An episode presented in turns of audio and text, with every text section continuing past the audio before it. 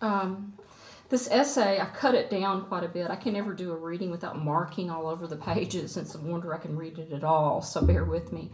Um, it's called Hand Me Down. It's about uh, the day, it's a braided essay, and we go in and out. The present time is the day of my an oral examination. I was completing my doctorate in American and British Lit. So that's going on. And then woven in amidst that uh, are parts about a brown dress. Um, made by my granny, Fanny Ellen Salyer. And, and um, so that's what this is about. Once for two months in Crete, I swam a half mile each afternoon across a bay to a smaller island, where I met fishermen who told me about diving so far down for conch shells their eardrums burst in the sea. Years after that, I lived beside a lake and swam across a cove each morning marking distance toward a dock and a red house with a porch swing. I've always loved swimming such complicated distances. But in my early 30s, distances became books. So many books that by the summer of 1997, I had read upwards of 20 pages of titles in, prep- in preparation for an examination in American and British literature. During that time, I dreamed of water of swimming pools, oceans, ponds. In one dream, I was lying back on a warm river, a brown dress floating around me like a life raft. I'm wearing that dress this morning as I study myself in the mirror in a bathroom across from the conference room where my examination will be held. I imagine the day Fanny Ellen, my granny, made the dress. I imagine her hands smoothing the crinkle of pattern pieces. 90% of her fabric came from yard sale tables or from the Mountain Mission thrift store in Paintsville, where she grew up. Wear a power suit, I've been told, in regard to my exam day, but I chose this dress. And I wonder if you can tell it. The 30 some times I've hauled myself and it from town to town. I touch the frayed edge of my collar and think about how, if my granny were here with me, I'd tell her I'm not floating in all these words, I'm drowning.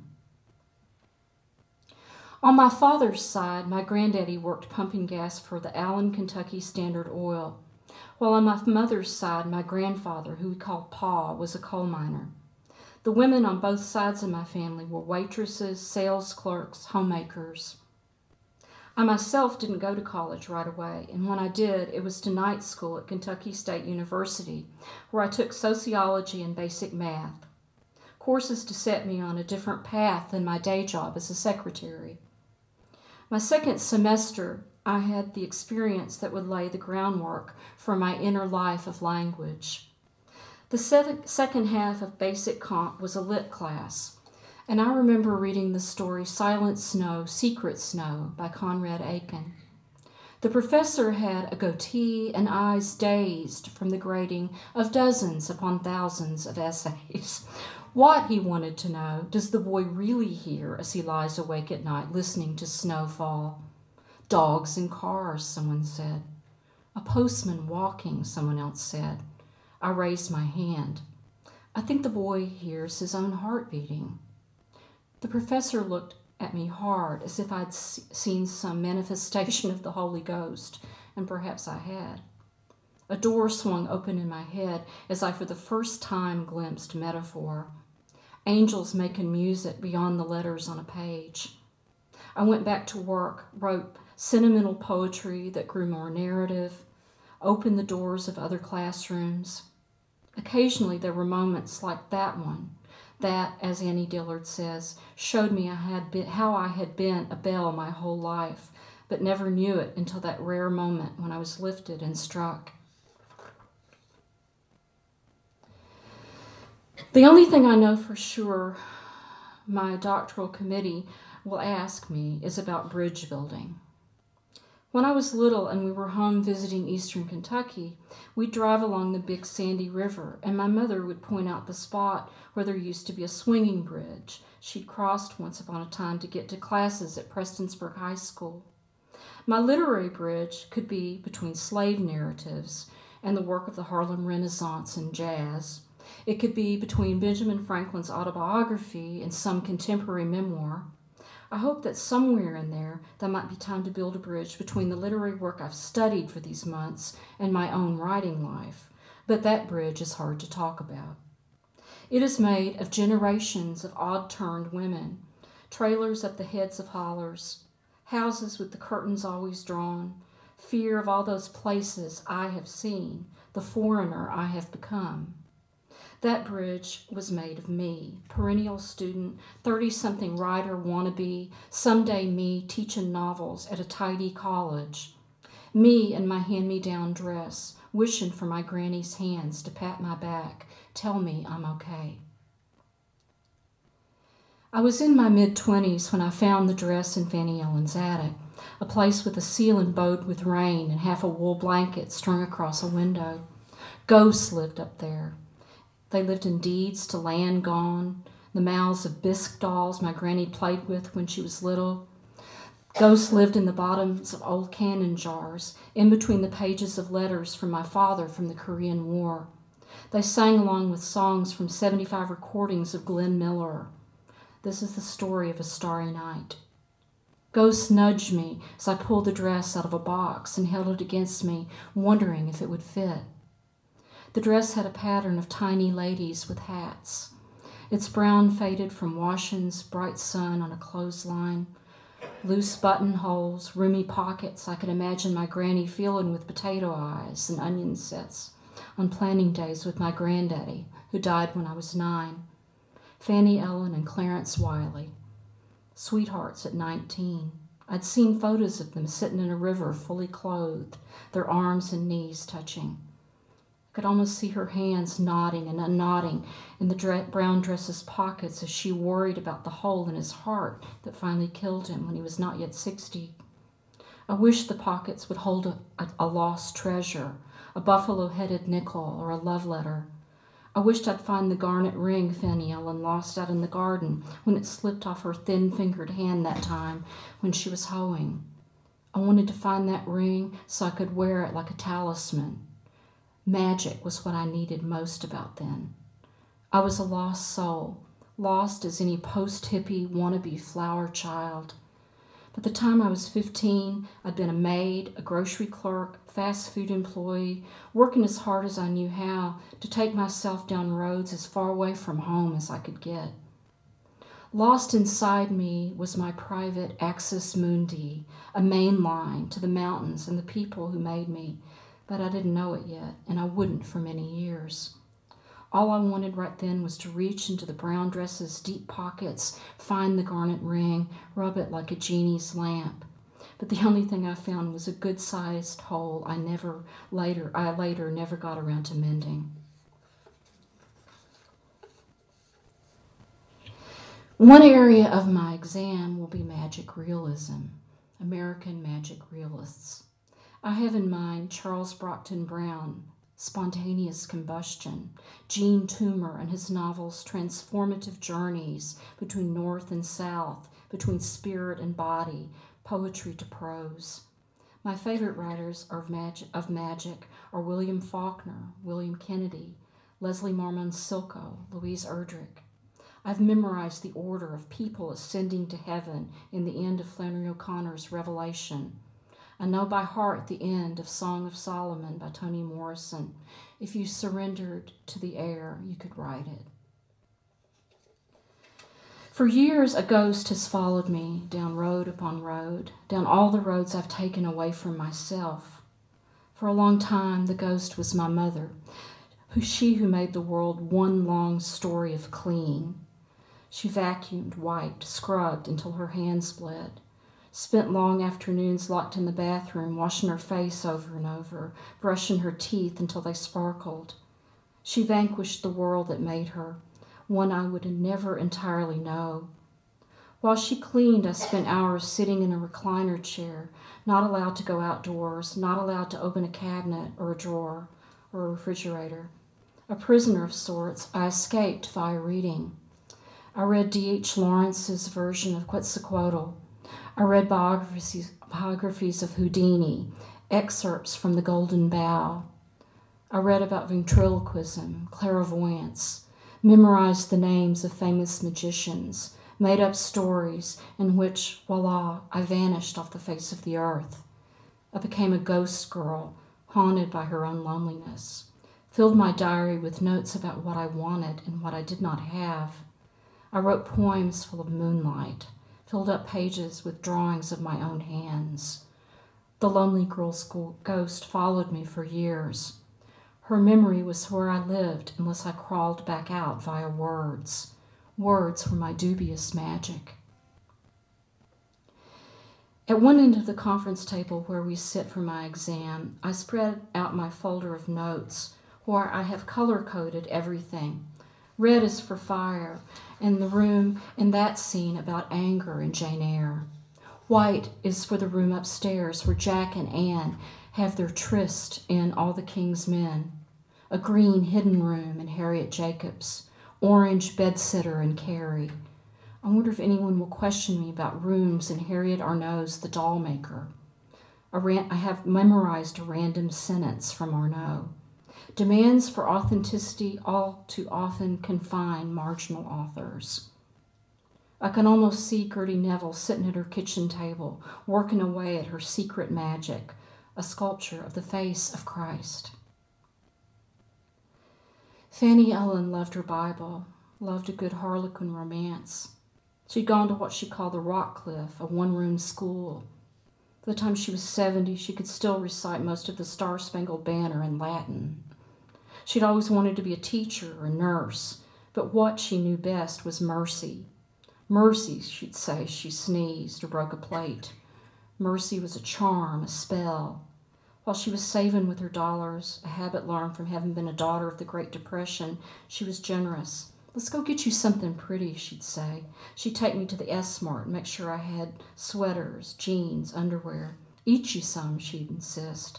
And she'd make me fried corn, green beans cooked all day with fatback. I lived with her for four years so I could attend community college, and she put up with the chaos I steeped myself in. Once, after being out most of the night drinking until my head pounded, I slept the day away on her couch and woke with an afghan tucked around my backside. She gave me names I'll keep for the rest of my life Trip Around the World, Double Wedding Ring, Nine Patch, Cathedral Window. Quilts were a lesson in precision repetition, symmetry, as the patterns evolved, piece after piece, the whole of a lesson, the whole a lesson in geometry. They were history. In quilts, I saw pieces of my granddaddy's old shirts, my own outgrown dresses. She was an artist, a cloth witch, a painter of eye colors, shapes, the setup of squares. Quilts were patience, zen.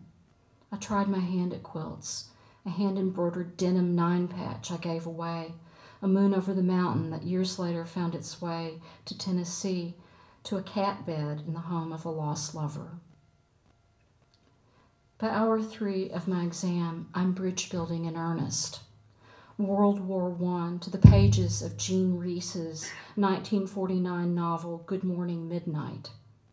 I tell them about how Sasha, the central character of the novel, has difficulty taking care of herself, drinks heavily, sleeping pills, obsessions over her appearance, her longing for something she can only vaguely describe.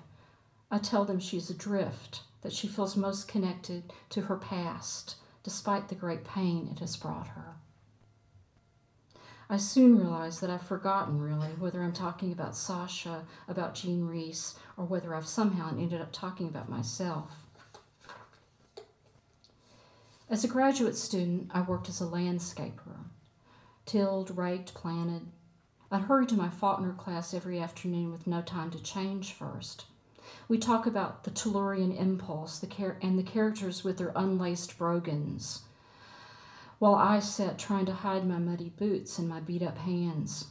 I was afraid to open my mouth, afraid of theory, afraid of the adeptness and ease with language I heard around me. Eventually, I trusted my narrative poems enough to enter an MFA program. In one workshop, I was told the characters I was writing were uh, spoke too eloquently. In another, I had a character based on my mother's father who went downtown to trade guns and knives and everybody was perplexed. They wanted to know if my grandfather was in the mafia. In another workshop, I turned in a story with a character named Mary Ruth, who worked in a dime store. She fell in love with a guy named LT, a 40 year old drifter who believed he'd end up as a recruit for the Cincinnati Reds. Was Mary Ruth slumming? The workshop participants asked me. When I went back to eastern Kentucky for visits, I hated the place and I hated myself in it. Back home was the place where my mother's father met me at the door and asked me why I didn't have a better car, why all that education wasn't working on me yet. In school again, I worked to learn more, advance more, degree by degree, but I didn't fit in much there either. I came from people who hurt one another, people who worked hard, fought harder when the bills weren't paid and there was no way to pay them.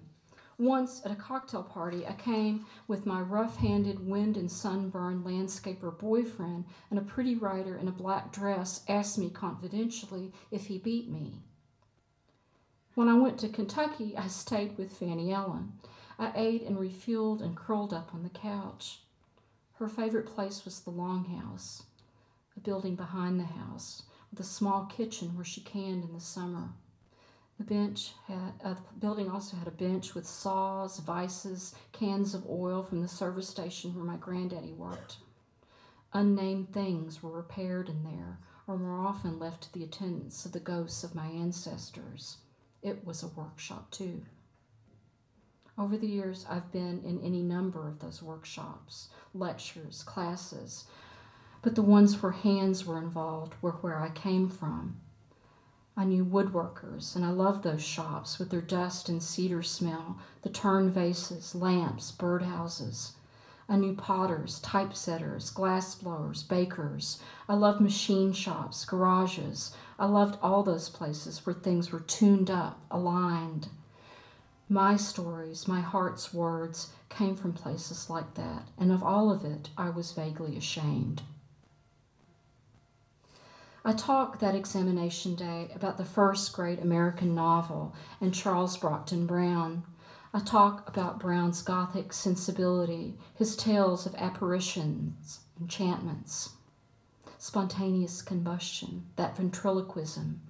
I talk about the Grandissimes, a curse on a plantation, its future generations. I talk about conjure women. I work forward until I'm talking about light at night on Harlem city streets. Hagar and Song of Solomon, the summoning of the little pieces of heart Milkman had left inside her. I build a bridge via magic from book to book. The only part of the bridge I leave out is myself. Just before I entered my doctoral program, I was traveling in Nepal, then in Thailand, finally in the reaches of the desert in Rajasthan, in India. I felt myself most cut loose from any world I'd ever claimed as my own. But I fell asleep some nights, and if I was lucky, dreamed home. I dreamed of my granny's house in Johnson County. I used to park my Dodge Dart on the other side of the bridge that forded the creek that ran past her house. Dreamed of the flood that came once, how part and parcel of everything floated past tires, boards, boxes, buckets for coal and ash bottles, flotsam, jetsam, the drenched cast off of dresses and trousers, a good sized mule. As I slept my toss and turn sleep those nights in the desert, a million miles from, miles from anywhere, I dreamed of Fanny Ellen. How she descended the steps of her house and waited a long time to see if I was really there, maybe, asleep and dreaming of home, all those miles and miles away from her in that foreign country with a name she'd never heard of. She stopped just on the edge of my own sleep, my own near waking. She stood, stood still and looked at me, contrary girl, woman, wanderer, lost one. Wake up, honey, she said. Everything will be just fine. Once in a class I was teaching, we were discussing Zora Neale Hurston an African American writer from the Harlem Renaissance, often dismissed for her use of dialect in her fiction. Rather than discussing her novel, my students and I that day tried to find words to describe writers nobody knows much about, like Hurston. Underrepresented, subordinate groups, marginalized. We made lists on the board. I stood in front of my class discussing marginalization, saying nothing I completely understood.